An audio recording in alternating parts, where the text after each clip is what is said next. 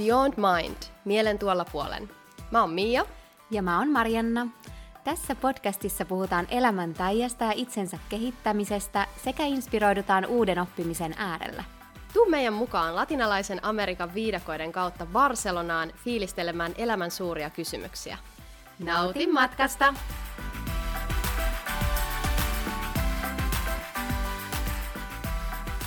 Tervetuloa Human Design-jaksoon. Moikka! Tänään me puhutaan aiheesta, joka on meille ihan supermielenkiintoinen molemmille. Mm-hmm. Me ollaan aivan obsessoituneita oltu tässä nyt ainakin viimeiset puoli vuotta, ja itse asiassa molemmat otettiin Human Design-luennat tässä nyt muutaman kuukauden mm-hmm. sisään. Ja no mikä ihme on Human Design? Musta tuntuu, että nyt kun me yritetään tätä valtavaa asiaa tässä tuoda yhden podcast-jakson mittasuhteisiin, niin musta tuntuu, että me seisotaan sellaisen valtavan Mount Everestin kokoisen vuoren juurella, katsotaan sitä vuoren huippua, ja nyt me yritetään mahduttaa se vuori yhteen tulitikkurasiaan. Mutta katsotaan, miten tämä menee. Nyt lähdetään silleen niin kuin rennosti liikkeelle ja näin. Ja. Eli jos lähdetään nyt ihan siitä liikkeelle, että mikä ihmeen human design, niin Mä sanoisin, että Human Design on todella laaja ja syvällinen systeemi, joka auttaa ymmärtämään meidän jokaisen oman energiatyypin ja persoonallisuuden uniikit ominaisuudet ja sitä kautta löytämään mahdollisimman optimaalisen tavan just meille elää tätä elämää. Se perustuu ihan minuutin tarkkaan syntymäaikaan sekä syntymäpaikkaan ja on tällainen monipuolinen paketti, joka yhdistää astrologiaa, tähtitiedettä, genetiikkaa, kvanttitiedettä, biokemiaa ja myöskin hindujen chakrajärjestelmää ja antiikin Kiinan viisautta, mm. jos nyt kaikki muistin mainita. Mm-hmm. Iso paketti. Ja tämä on todella kokonaisvaltainen systeemi, joka pyrkii avaamaan just sitä, että mitkä asiat toimii nimenomaan mulle ja mikä on meidän NS-funktio yksilötasolla tässä elämässä. Joo, aika hienosti avattu tämä jakso. siis joo, Human Design on tosiaan työkalu, joka auttaa luomaan yhteyden siihen omaan autenttiseen itseen ja ymmärtää, kuka todella on. Sitten kun tähän alkaa perehtyä enemmän, niin huomaa, että mikä on se sellainen oma tapa, tai sellainen tapa, mikä tukisi omassa päätöksenteossa ja muutenkin toimimaan elämässä niin sanotusti oman totuuden mukaisesti.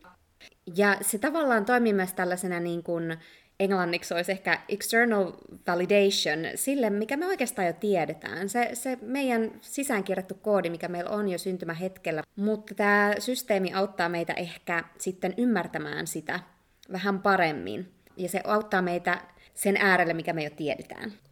Joo, ja sitten jos mennään, mennään kohta vähän syvemmin siihen, että no mitkä energiatyypit ja mikä, mikä juttu ja mikä tämä yksilöllisyys mm. tässä on, mutta jos nyt näin yleisellä tasolla ajatellaan, että miten me ihmiset toimitaan tässä elämässä tai miten meidän tulisi toimia, jotta meidän elämä olisi mahdollisimman nautinnollista ja optimaalista, niin Human Design avaa tämän näin, niin jos puhutaan persoonallisuus, identiteetti ja design, kohta siitä lisää, mutta yleisellä tasolla Human Designin mukaan meidän persoonallisuus on matkustajana autossa, ja tämä auto on se meidän design.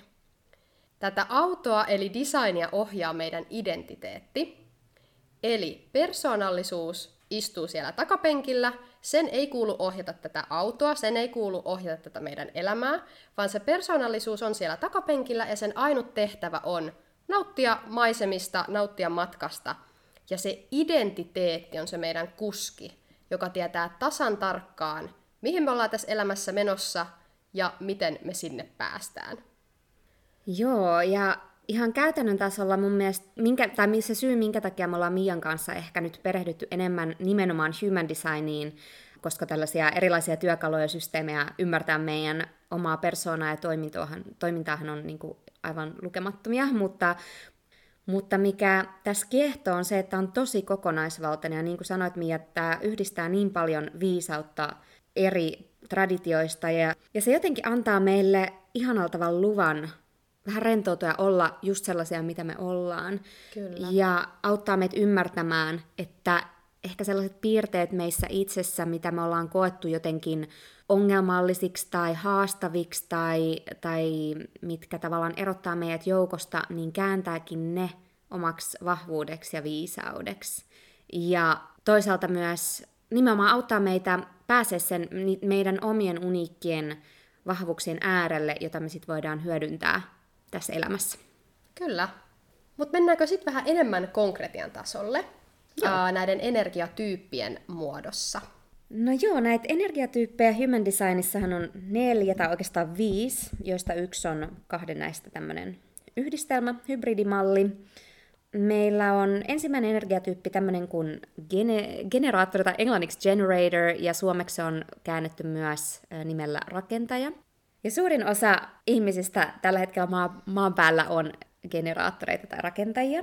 Ja se on tämmöinen aika energinen energiatyyppi. Eli hyvin tällainen itsetietoinen ja sellainen tekevä ja aktiivinen energiatyyppi, joka on täällä nimenomaan tekemässä ja pistämässä asioita käytäntöön. Generaattoreilla on yleisesti tällä aika magneettinen ja lämmin aura, tai tämä energiakenttä, mikä taas sitten vetää puoleensa muita tyyppejä, keillä ei ehkä välttämättä ole itsessään niin paljon sitä energiaa. Ja generaattorille tosi ominaista on se, että sen tekemisen kautta kokee onnellisuuden ja tyydyttyneisyyden tunnetta. Ja tärkeintä olisi nimenomaan tehdä sitä, mikä tuo itselleen iloa, jotta sä voit elää mahdollisimman onnellista elämää. Ja mä oon itse generaattori ja vielä tarkemmin emotional generator, eli mulla on semmoinen tunneperspektiivi siellä bonuksena. Mennään vähän enemmän näihin omakohtaisiin kokemuksiin sit myöhemmin, mutta sitten generaattorin lisäksi meillä on manifestor, eli manifestoija suomeksi, joita on alle 10 prosenttia väestöstä. Manifestoija tässä on tällä energiatyyppi, joka on vähän tämmöinen multitaskaaja, jolla on myöskin aika paljon sitä omaa energiaa, hyvin tällä itsetietoinen ja myöskin sellainen vähän anteeksi pyytelemätön ihminen, joka on semmoinen oman tien kulkija ja usein myös hyvin määrätietoinen siinä, mitä haluaa tehdä tai mikä on itselleen se oikea tapa toimia. Ja manifestoijalle tyypillistä on tehdä esimerkiksi useampaa asiaa tai projektia samanaikaisesti. He on hyvin nopeita oppijoita ja myöskin on tärkeää, että he pysyvät aktiivisina, jotta he voivat niin elää sitä oman näköistä elämää. Mutta sitten meillä on pari muuta tyyppiä, tai yksi on vielä näistä niin generaattorien manifestoijan yhdistelmä, tämmöinen manifesting generator. Ja sitten meillä on pari muuta. Mia, haluaisitko avata? Joo, ja sitten meillä on myös kaksi muuta ei niin energistä energiatyyppiä. Ää, eli meillä on tällainen kuin reflector, eli voitaisiin suomentaa kuvastaja, joita on noin 1 prosentti väestöstä, eli kaikista pienin osuus. Ja ne on vähän tällaisia mystisiä energiatyyppejä, mä voisin sanoa. He peilaa tunteita sekä ominaisuuksia, mitä he ympäriltään löytää. Eli he toimivat vähän niin kuin peileinä eri asioille ja voi tätä kautta niin kuin saada muut ihmiset ymmärtämään ja oivaltamaan asioita heille ei tosiaan yhtään aktiivista energiakeskusta kehokartallaan, mikä tietysti tuo tietynlaisia ominaisuuksia pintaan. Joo, mulla on ainakin yksi kuvasta tai reflector mun lähipiirissä, ja hän nimenomaan peilaa sitä oman piirinsä tai yhteisönsä hyvinvointia. Joo. Että jos heillä on hyvä olla ja vaikka perheessä on hyvä ilmapiiri, niin hän myös voi hyvin. Ja sitten taas päinvastoin, jos muilla olisi ympärillä huono olla, niin myöskin häneen se vaikuttaa tosi nopeasti. Ja sitten meillä on myös projector, eli projektori tai tiennäyttäjä suomeksi, joita on noin 20 prosenttia väestöstä. Ja projektorit on myös tällainen energiatyyppi, joilla ei ole tätä aktiivista energiamoottoria omalla kehokartallaan, joka tarkoittaa siis käytännössä sitä, että sitä elinvoimaa ja energiaa tässä elämässä ei ole ihan samalla tavalla kuin vaikka generaattoreilla. Miten se näkyy tarkemmin, puhutaan siitä kohta lisää. Mutta projektorit on enemmänkin luotu tänne ei laittamaan asioita aluille ja liikkeelle, vaan opastamaan. Ja he ikään kuin lainaa energiaa muilta ja ohjaa sitä energiaa. Eli he on ehkä vähän tämmöisiä niin kuin, no siis suunnan näyttäjä on mm-hmm. ehkä aika sellainen kuvaava sana tälle. Joo, ja tähän väliin vielä näistä kaikista energiatyypeistä, kun puhutaan, että jollain saattaa olla luonnostaan enemmän energiaa tai keskuksia aktiivisina tai mikä, mikä tahansa se onkaan, niin se ei tarkoita mitenkään, että yksi tyyppi olisi jotenkin parempi tai mm, kykenevämpi mm, kuin toinen, vaan se nimenomaan kertoo siitä, että meillä on erilaisia tiettyjä jo tämän systeemin mukaan valmiiksi koodattuja vahvuuksia ja myöskin niitä asioita, missä meidän kannattaa ehkä olla enemmän hereillä ja kiinnittää huomiota, jotta me voidaan löytää se optimaalisin tapa toimia tässä elämässä. Kyllä, ja tässä varmaan se just peilaa sitä, että jos me koetaan, että okei, että ne meidän omat ominaisuudet, näähän on vähän niin kuin, että, että mä oon nyt jotenkin huonompi kuin ns. kaikki muut, mm. niin se ei kerro siitä, vähän niin kuin missä sä olet ja millaiset ominaisuudet sulla on, vaan se kertoo vaan siitä, että miten sä eroat siitä yleisestä käsityksestä, että miten täällä kuuluisi elää. Kyllä, koska jotenkin tuntuu, että tämä nykymaailma antaa meille sellaisen yhden tietyn mallin elää ja miten me määritetään vaikka menestys tai hyvinvointi. Ja se aika usein, jos me nyt katsotaan näitä human designin energiatyyppejä, niin kuvastaa tota manifestoijan mallia elää, eli tavallaan meidän pitäisi itse jotenkin aina olla niin tekemässä ja saamassa asioita aikaiseksi ja vaan niin puskee ja mennä niin nousujohteisesti tässä elämässä ja, ja se malli ei vaan sovi kaikille. Jos me kaikki yritetään elää sen saman mallin mukaisesti, niin ei ihme, jos olo saattaa olla välillä tosi uupunut tai voi olla burnouttia tai muun, muunlaisia oireita, koska meillä on kaikilla se oma tapa elää. Ja kun me human designin avulla päästään sen äärelle, niin aika moni asia voi alkaa muuttumaan meidän elämässä. Ja jos mennään, mennäänkö vähän meidän omiin kokemuksiin, miten, miten, me, niin kuin, miten me ollaan löydetty näistä meidän energiatyypeistä, siis musta tuntuu, että ehkä se pääasia, joka edes toimut human designin äärelle, oli se, että mä oon nuorempana kokenut tosi paljon just niin kuin ylirasitustiloja, ylikuntotiloja, mä oon ravannut kaiken maailman verikokeissa ja sydänkäyrissä ja kuvaama, kuvaamassa keuhkoja ja muuta, ottanut laajaa verenkuvaa monta kertaa ties mitä, koska mä olin vaan aina uupunut. Se oli jotenkin todella käsittämätöntä mulle itselleni, että mä pidin itseäni ihan ultraenergisenä ja aikaansaavana ihmisenä, ja sitten kun mä en ns. jaksanutkaan vähän niin kuin olisi pitänyt ja vähän niin kuin kaikki muut, niin se oli mulle jotenkin ihan, niin kuin mä en, mä en yksinkertaisesti ymmärtänyt ja hyväks, hyväksynyt sitä, että mitä täällä tapahtuu, että miten, miten niin mä muka pysty saman tavalla kuin muut, miten niin mä en jaksa. Ja aina ne kaikki tulokset, mitä mä lääkäreet sanoin silleen, että sä oot tosi terve. Ja sitten mä oon silleen, että no en mä voi olla terve, jos mä pääsen liikkuvana ihmisenä rappusia ylös. Mm. Että jokuhan tässä on. Ja tota Human Design on selittänyt mulle todella paljon projektorina, että miten sitä omaa energiaa kannattaa optimoida ja käyttää, jotta saa mahdollisimman paljon irti tästä elämästä. Ja kun mä ensimmäisiä kertoi perehdyin Human Designiin, mä muistan, että se mun yleisfiilis oli vaan sellainen, että no luojan kiitos, niin kuin, että tuli vaan että hartiat niin kuin, tippuu alas ja niin kuin, joku mun sisällä vaan huokasee niin syvää sillä, että ihanaa, että nyt mulla on niin kuin, ai jaa, mun ei tarvikaan olla tommonen vuorten ylittäjä tyyppinen mm. ihminen, että onpa ihanaa. Sain niinku sellaisen luvan, että okei, mulle on joku toinen ja paljon parempi tapa elää. Joo, make sense. Ja tota, mä varmaan löysin Human Designin kanssa jonkun sosiaalisen median jonkun vaikuttajan kautta, joka tästä puhuu, ja aloin ottaa siitä lisää tietoa. Ja sitten tietysti, kun Mia äh, Projector tuli mun elämään, niin hän sitten näytti mulle myös tietä tämän, tämän tota, alalla ja, ja inspiroi. Ja siitä lähtikin sitten tämmöinen sukellus tähän koko aiheeseen. Ja joulukuussa myöskin mulla oli tämmöinen henkilökohtainen luenta tai tulkinta Human Design tulkin kanssa. Ja jotenkin tämä koko systeemi on kanssa auttanut mua niin ymmärtää sitä omaa energiatyyppiä, miten toimii tässä maailmassa, koska se energiatyyppihän nimenomaan se kertoo vähän siitä, että esimerkiksi miten muut aistii, kun sä astut johonkin tilaan. Miten sun energia reagoi sun ympärillä olevien ihmisten kanssa, ja sitä voisi verrata vähän tällaiseen niin kuin auraan, koska se on, mm. se on se energia, mikä meissä kaikissa on. Ja ennen kuin tähän lähtee perehtyä syvällisemmin, niin siis se on, ai, tää on niin kuin aika valtava paketti, Kyllä. että et ei kannata mitenkään niin kuin ahdistua siitä, vaan vaan pikkuhiljaa hyvää tulee, mutta tähän human designiin liittyy myös tällaiset, no niin kuin tämä lainaa chakrajärjestelmästä, niin nämä energiakeskukset, mitä meissä on yhdeksän kappaletta.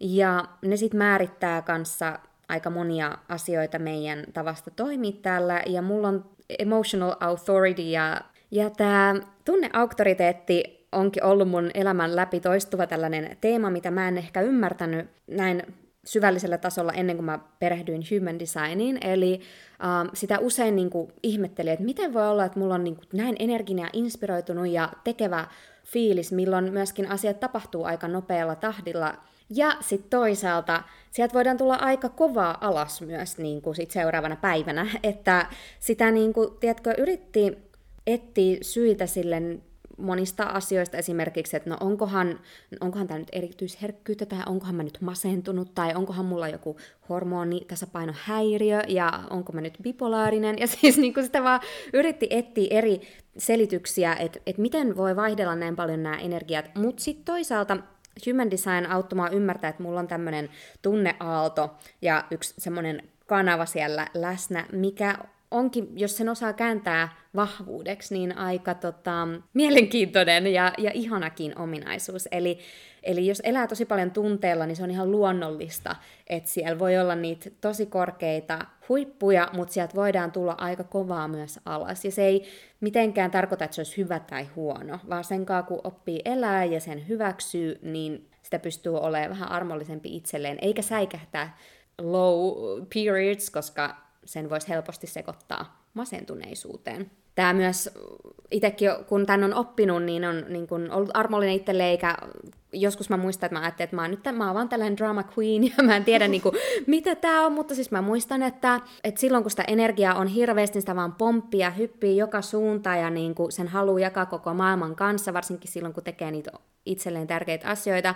Ja sitten toisaalta taas, Esimerkiksi tällainen käytännön tilanne, mä muistan, että mä olin joskus laittaa ruokaa läheisen kanssa ja siis me kuorittiin katkarapuja ja, tota, ja mä en vaan pystynyt siihen. Siis mua alkoi itkettää niin paljon, kun mulla tuli niin huono olo niiden katkarapujen puolesta, että mun piti niinku mennä vessaan ja kerätä itteni niinku siinä 10 minuutin ajan, koska mä en vaan kestänyt sitä katkarapujen kohtaloa. Tällaista on. No siis, mitä mä voin täältä projektorina olosta jakaa, niin herra jesta, siis tää inspiraation määrä ja se ylienergisyys, mitä mä ennen kaikkea generaattoreilta kyllä saan.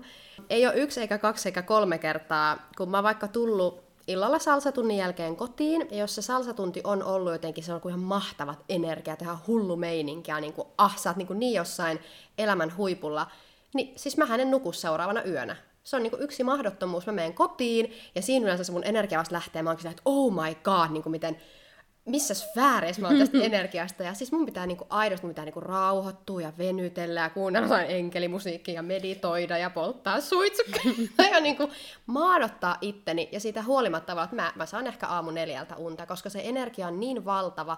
Ja nimenomaan tämä, kun projektorilla ei ole sitä omaa energiaa, vaan me lainataan muiden energiaa, niin sitten se super tärkeä asia, jos myös päästä siitä energiasta irti sen mm. jälkeen. Koska jos siitä ei päästä irti, niin sitten käy näin, että me ollaan väsyneitä, meidän keho on väsynyt, kun me ollaan oltu jossain generaattori, manifestor, superenergioiden äärellä ja niin kuin sitä eletty. Ja ah, sitten me kuvitellaan, että me ollaan jotain itsekin jotain supergeneraattoreita siinä energiassa. Ja sitten kun me päästään kotiin, niin se ei niinku laskeudu, ne meidän niinku levelit ei laskeudu sieltä alaspäin. Tämä on niinku mulla tällainen, että mulla on niin paljon opittavaa tässä. Ihana, kun toit tuollaisen käytännön esimerkin, koska sitten taas itsellään nimenomaan, jos on ollut niinku iltatreenit ja äh, niinku salsatiiminkin painettiin jonkin puoleen yhä asti, niin mulla on nimenomaan se, että mun täytyy olla siellä niinku siihen asti, että mun keho ei vaan pysty, jotta mä saan käytettyä sen kaiken energian, jotta mä voin, kun mä tuun kotiin, niin nukahtaa saman Joo. tien, kun mä suljen silmät, koska jos mä en saa sitä energiaa käytettyä, niin ei siitä sit tule mitään. Nimenomaan, ja tämä ero just mitä Human Design suosittelee, että generaattorien pitäisi nimenomaan tehdä näin, mitä sanoit, niin kaatuu jo silleen, kaatuu sinne sänkyyn niin, että sä nukahat siinä matkalla, kun sä kaadut sinne sänkyyn. Sitten taas projektoreille niin paras tapa, koska meidän keho ei samalla tavalla tunnista sitä väsymyksen tunnetta, niin meidän pitäisi just vaikka lukea tai jotenkin niin rentoutua siellä sängyssä jo noin tunti ennen kuin haluaa nukahtaa, jotta aidosti saa niin laskeutua sinne hyvälle värähteelle ja päästään irti siitä muiden energiasta. Mm. Niin tämä on ollut kova ja no, tämä on nyt sunnuntai aamupäivä, kun me tätä nauhoitetaan ja mä olin eilen just dinnerillä kahden mun ruotsalaisen kollegan kanssa ja he oli varmaan jotain supergeneraattoreita, niin kuin I'm sure, koska mä oon tänä aamulla herännyt kuudelta ja en enää nukahtanut sen jälkeen. Ja taas niin kuin ne samat energiat, niin kuin heti kun mä herään, niin mun lähtee niin kuin se kela ja sitten mä oon taas jossain sfääreissä ja eihän sit tuu mitään. Mm.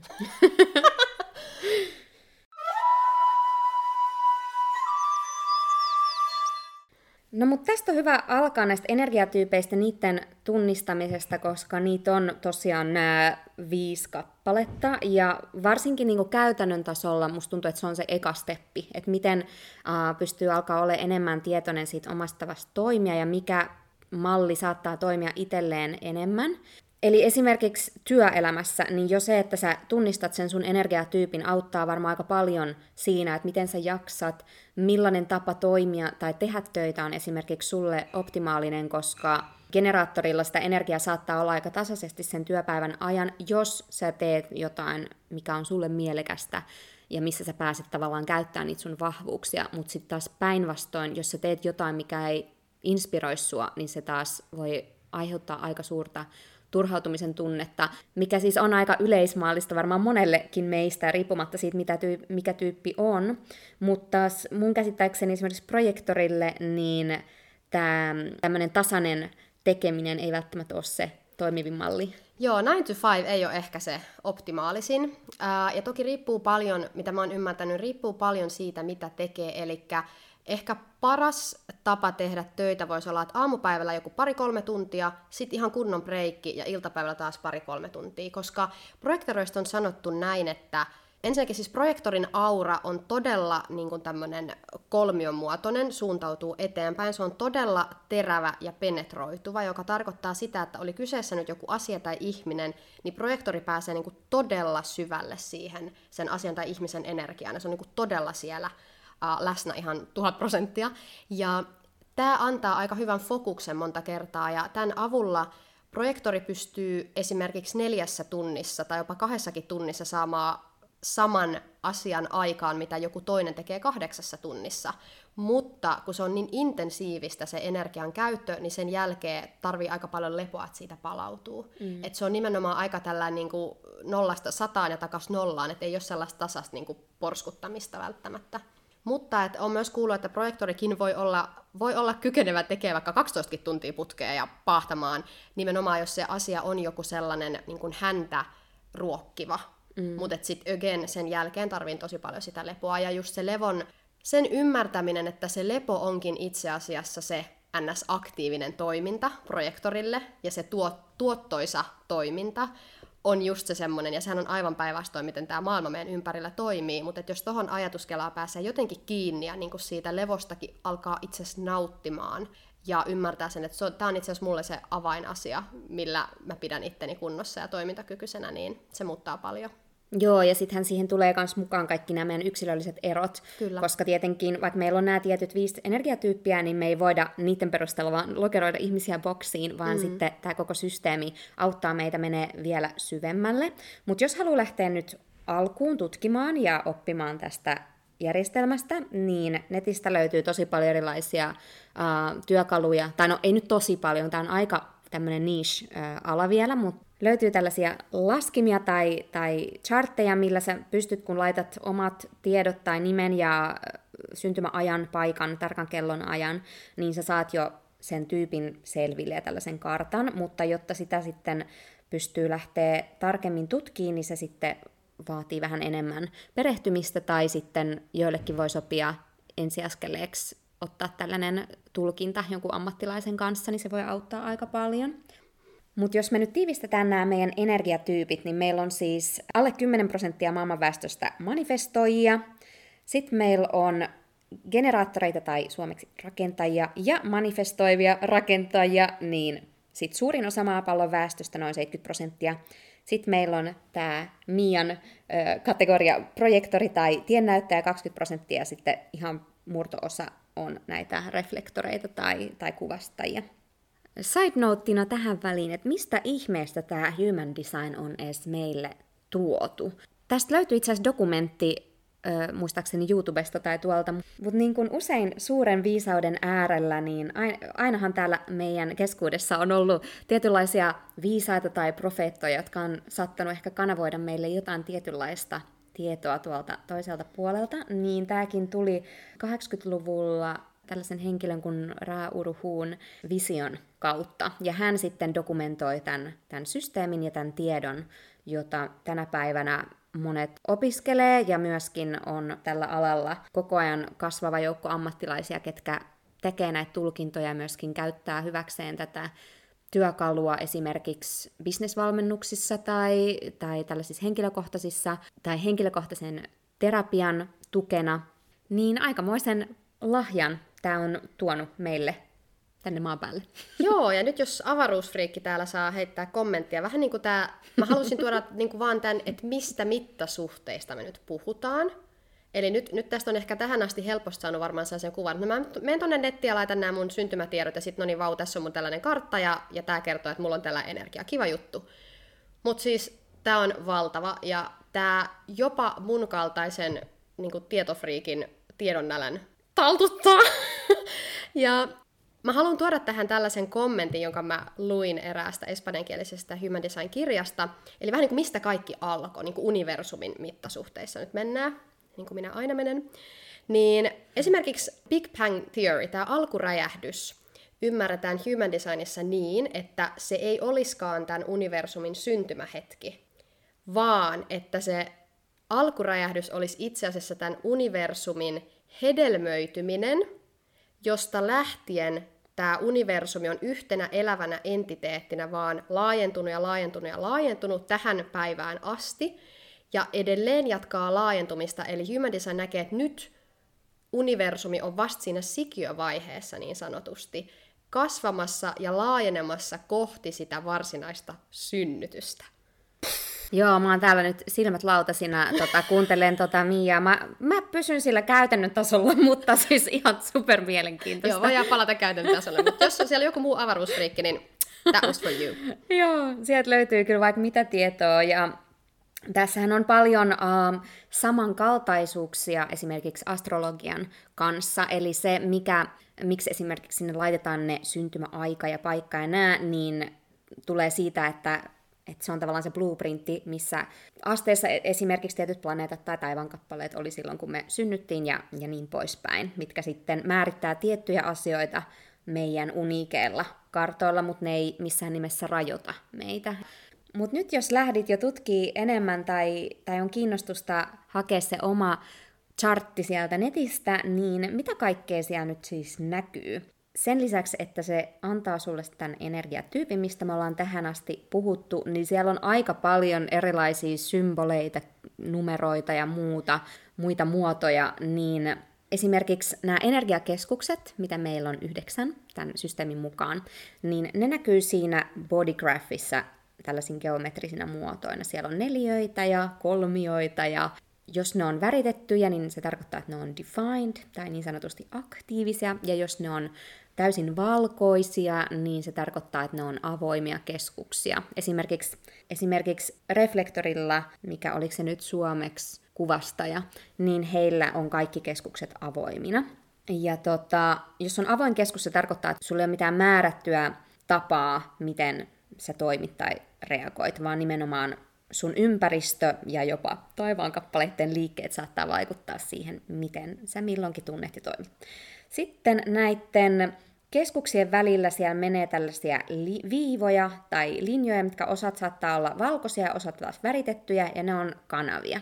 Ja nämä kanavat kulkee taas sit eri keskuksien välillä ja eri porttien välillä. Eli sitten semmoiset pienet numerot siellä keskuksien sisällä on niitä portteja, mitkä voi olla myöskin avoimina tai aktiivisina. Näitä on yhteensä 64. Mutta menemättä sen kummemmin näihin yksityiskohtiin, siinä body chartin vieressä on myös tekstiä, jotka kertoo sulle esimerkiksi tämän sun auktoriteetin tai sun profiilin. Siellä on jopa tällainen incarnation cross, joka kertoo tavallaan enemmän siitä syvemmästä elämän tehtävästä ehkä, mutta jos mennään taas tänne käytännön tasolle, niin me voitaisiin puhua vaikka noista strategioista ja auktoriteeteista vähän. Joo, eli strategia ja auktoriteetti ehkä niin kuin tällaisena sanaparina, ne tulee tosi paljon human designissa esille, ja se syy siihen on just se, että jos sä löydät tavan elää näiden mukaan, niin sä tuut elää todella optimaalisen elämän, ja asiat tulee olla sulle paljon helpompia kuin mitä mm. ehkä tähän asti. Mun strategia Human Designin mukaan tässä elämässä on odota kutsua. Ja voin kertoa ihan suoraan, että kun tämän kuulin, niin mä olin silleen, että ei, en hyväksy tätä. Minä en mitään odottele. Mä olen se proaktiivinen ihminen, joka päättää jotain ja sitten menee ja tekee sen jonkun asian. Et, et en niin kuin todellakaan odota ketäänkään mitään mm. tässä elämässä. Ja tämä oli mulle tosi hämmentävä aluksi, että miten niin mun pitää täällä niin kuin jotain odotella. Et mä en niin tykkää tästä odotusenergiasta ylipäätään. Sitten kun mä otin kanssa tässä pari kuukautta sitten äh, tällaisen henkilökohtaisen Human Design luennan, niin siinä mulle avattiin tätä, että se kutsun odottaminen ei ole pelkästään sitä, että sä odotat, että joku ihan konkreettisesti sut pyytää tai kutsuu johonkin, oli sitten työpaikka tai joku projekti tai mitä tahansa, vaan se voi olla myöskin tällainen esimerkiksi energeettinen veto, mitä mä tunnen jotain asiaa kohtaan, tai se voi olla jonkun ihmisen kanssa katsekontakti, tai esimerkiksi semmoinen, että joku mun ystävä vaikka on kirjakaupassa ja hän kokee pakottavan tarpeen ostaa mulle joku tietty kirja ja sitten hän antaa sen kirjan mulle.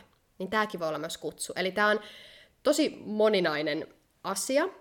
Ja mä oon edelleen ehdottomasti vielä niin kuin prosessissa tämän ymmärryksessä jotenkin tämän integroimisessa itseeni. Mutta mä oon jo tässä parantunut. Itse asiassa mä oon huomannut, että kun mä lopetan semmoisen niin jatkuvan vähän sellaisen puoliväkinäisen puskemisen moneen eri ilmansuuntaan eri asioiden osalta, niin mulla onkin yhtäkkiä projektorina paljon enemmän energiaa tähän elämään.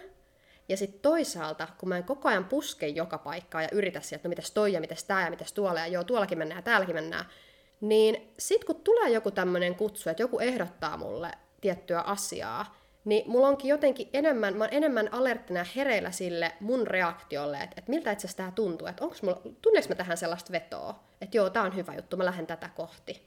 Niin tää on ollut iso tämmönen klikki. Ja sitten taas auktoriteetti mulla henkilökohtaisesti on oma ääni, mm. mikä tälleen podcastissa on. hauska, hauska juttu, eli mulle olisi kaikista parasta, jos mä pohdin, että okei, pitääkö mun, pitääkö mun nyt lähteä tonne paikkaan, tai pitäisikö mun aloittaa tämä uusi juttu, tai pitäisikö mun läht- mennä tonne, tai mitähän mun pitäisi tehdä tämän työasian kanssa, tai mikä tahansa se on, niin mun pitäisi antaa mun intuition puhua, ja tämän takia mun pitäisi itse puhua siitä asiasta ja sitten kuunnella sitä mun omaa puhetta, kuunnella mun omaa äänensävyä, että okei, mikä fiilis mulla on, kun mä puhun tästä, niin kuin, että mitä tuolta tulee. Ja mä oon itse aina kokenut olevani enemmän ehdottomasti kirjoittaja kuin puhuja, mutta nyt kun mä oon enemmän lähten tähän puhumissuuntaan, niin itse asiassa tämä helpottuu koko ajan. Tässä mun luennassa niin tämä tämä human design uh, henkilö, joka tätä mulle luentaa teki, niin hän sanoi, että joo, yleensä projektorit kokee just näin, että he, he mieluummin kirjoittaa, koska silloin sä voit mielellä kontrolloida, mitä sun sisältä tulee. Mutta silloin se on intuition ääni. Silloin kun sä puhut, niin sun mieli ei niin helposti pääse sitä niin kuin modaamaan ja jotenkin niin kuin filtteröimään, jolloin se intuition ääni sydänkeskuksesta tulee paljon selkeämmin ja näin sä pääset paremmin kiinni siihen. Mitäs meidän generaattori? No mitäs, mä oon nyt ihan haltioissani tosta. Miten susta tuntuu, onko sä häkännyt ton niinku käytännössä vielä, tai, tai pystyykö sä niinku nykyään tunnistaa ton? En täysin. Ja se riippuu tilanteista, mutta välillä mä, niinku, mä saan sen hinchin siitä, että ahaa, mm. täältä se varmaan tuntuu. Tai okei, tää, tää nyt niinku kuulostaa hyvältä, kun mä puhun tästä. Itse asiassa tää on varmaan se juttu, mihin mun pitää mennä. Et sitä tulee, mutta ei missään nimessä aina. Joo, koska mä jotenkin itse koen, että nyt kun sen tavallaan ymmärtää teoriatasolla, että mikä olisikin tämän human designin mukaan ehkä se niin kuin, uh, optimaalisin tapa toimia ja näin, niin se, se on jotenkin, se menee vähän sellaisen niin kuin yleisen toimintamallin vastaisesti joskus, tai joissain tapauksissa. Esimerkiksi tuossa sun, että pitää tai tavallaan niin kuin odottaa sitä mm, kutsua, että et sä itse niin kuin se driving force siellä, ja Mulla taas generaattorina on siellä aktiivinen sakraalikeskus, mutta mulla on lisäksi tämä tunneauktoriteetti siellä, mistä mä mainitsinkin jo, eli mulla on myös solarplexus aktiivinen, ja se antaa siihen sellaisen pienen twistin, eli mulle optimaalisin tapa toimia tässä maailmassa olisi vastata, eli respond to something. Se tarkoittaa sitä, että sen sijaan, että mä itse tuolla niinku ettisin ja niinku väkisin koittaisin löytää ratkaisuja, niin olisikin olla ehkä avoin ja malttaa odottaa, mitä mun polulle tulee, ja sit, sitä kautta vastata niihin mahdollisuuksiin tai, tai ihmisiin tai mihin ikinä, ja kehon kautta nimenomaan. Eli tuntee, mi- mitä mun keho sanoo, onko se absoluuttinen kyllä vai onko se absoluuttinen ei. Ja jotta tällaista pääsee harjoittelemaan, niin suositellaan tekemään tällaisia harjoituksia esimerkiksi, että, että joku kysyy sulta kyllä tai ei kysymyksiä. Eli ei tällaisia avoimia, abstrakteja kysymyksiä, vaan se, että kun sä vastaat johonkin kyllä, miltä se tuntuu, onko se sun totuuden mukainen vastaus versus sitten ei.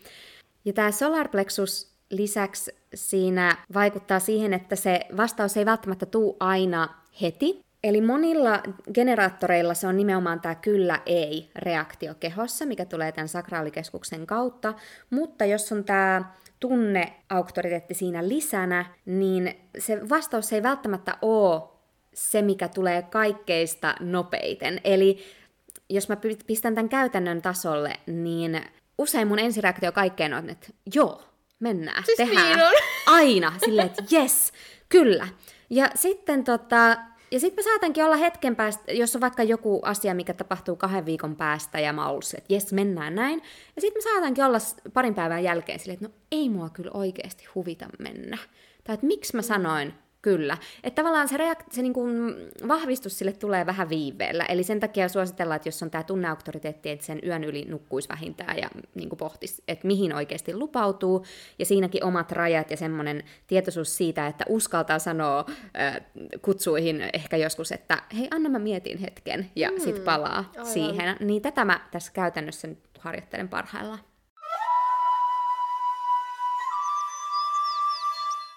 Joo, ja tämä on ollut tosi mielenkiintoista niin kuin käytännössä seurata tälle projektorin näkökulmasta, että miten, miten tämä mun rakas generaattori täällä niin kuin pahtaa menemään. Ja... Rämpi. Mä oon aidosti niin kuin monta kertaa ollut silleen, että herra jestas, tuollakin se nyt menee, nyt sillä on kymmenen uutta projektia taas, ja taas se on tuolla noin keskellä jonkun uuden Passion Projectin kimpussa, ja sitten mä oon täällä niin kuin silleen aivan, että no, et, et, et wow, niin kuin mistä toi kaikki energia tulee.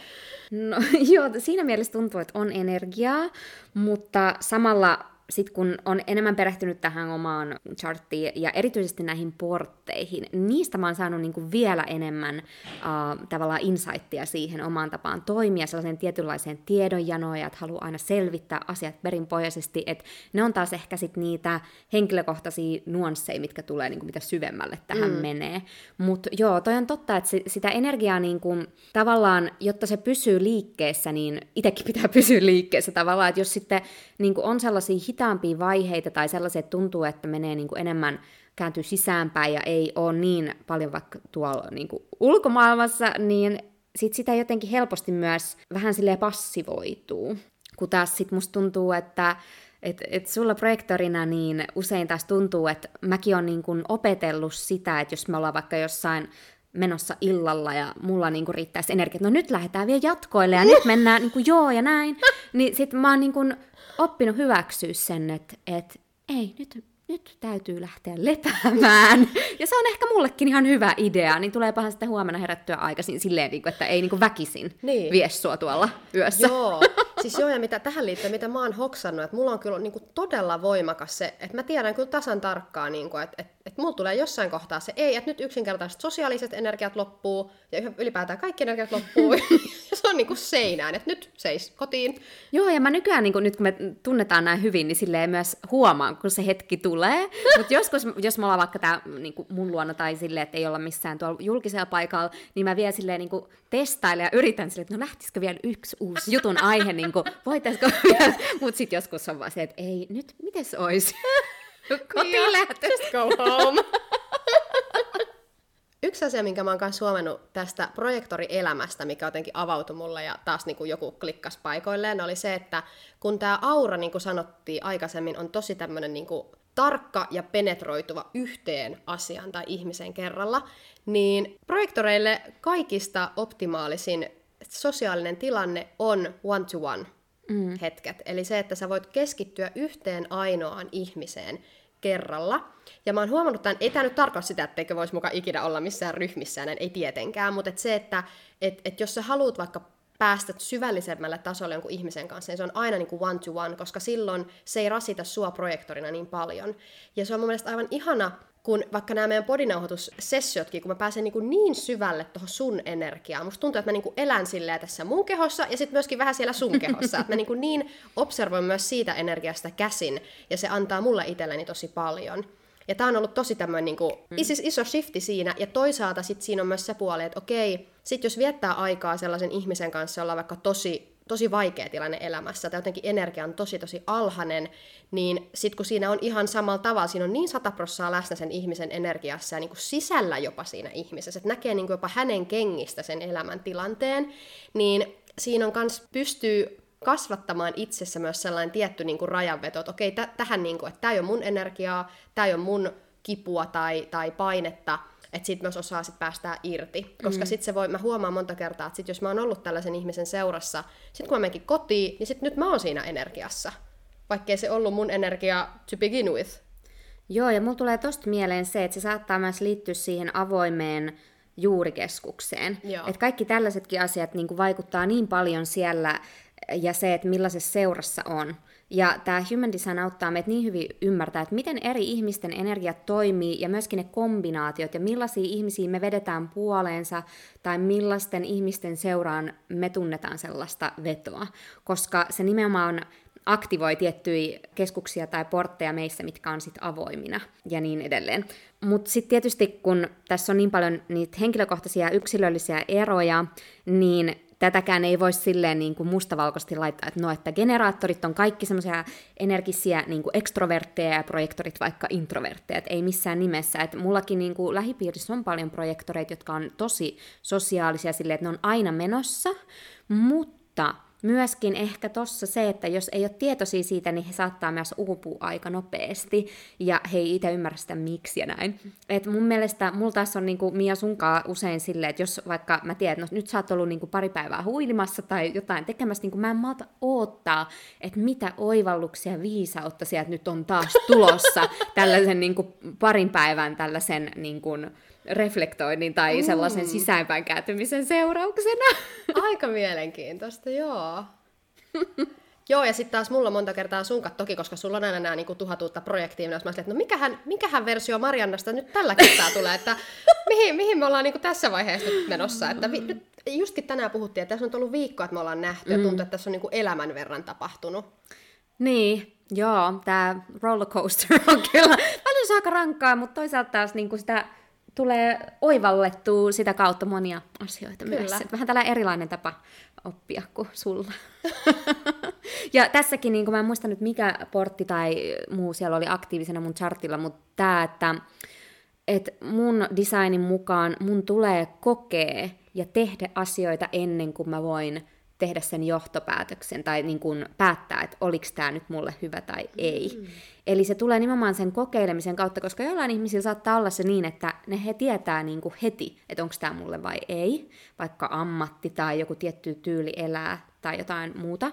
Mutta mun tulee käy, käydä niin kuin joskus kantapäänkin kautta läpi tavallaan, että mä opin, että a, ei tämä ollutkaan mun juttu, no vaihdetaan, mitä seuraavaksi, niin kuin, että ja siitä varmaan myös tulee sellainen varmuus sitten, että okei, tämä on nyt tämä päätös, koska mä tiedän, Kyllä. on kokemus. Kyllä, nimenomaan, että se tulee sitä kautta. Ja, ja yksi niin käytännön esimerkki tästä on silleen, että mulla on esimerkiksi noin ylimmät keskukset avoimina, mikä tarkoittaa, että mä otan tosi paljon vaikutteita niin ympäriltä. Ja, ja tässä tulkinnassa tai luennassa, mikä mulla oli, niin mulla myös kerrottiin, että mä saatan saada tosi paljon ideoita ja kanavoida ideoita, mutta ne ei ole välttämättä tarkoitettu mun toteutettaviksi. Eli mulla on myös avoin kurkukeskus, eli sitä kautta mä voin niinku tuoda niitä ideoita ilmoille muiden käytettäväksi ja toteutettavaksi. Mm. Et se ei välttämättä tarkoita, että mun pitää tarttua niinku jokaiseen niistä, mikä taas sit sai vähän sellaisen FOMO-ilmiön niin käyntiin, että no nyt mun pitäisi niin tehdä kymmentä asiaa samaan aikaan, että ei.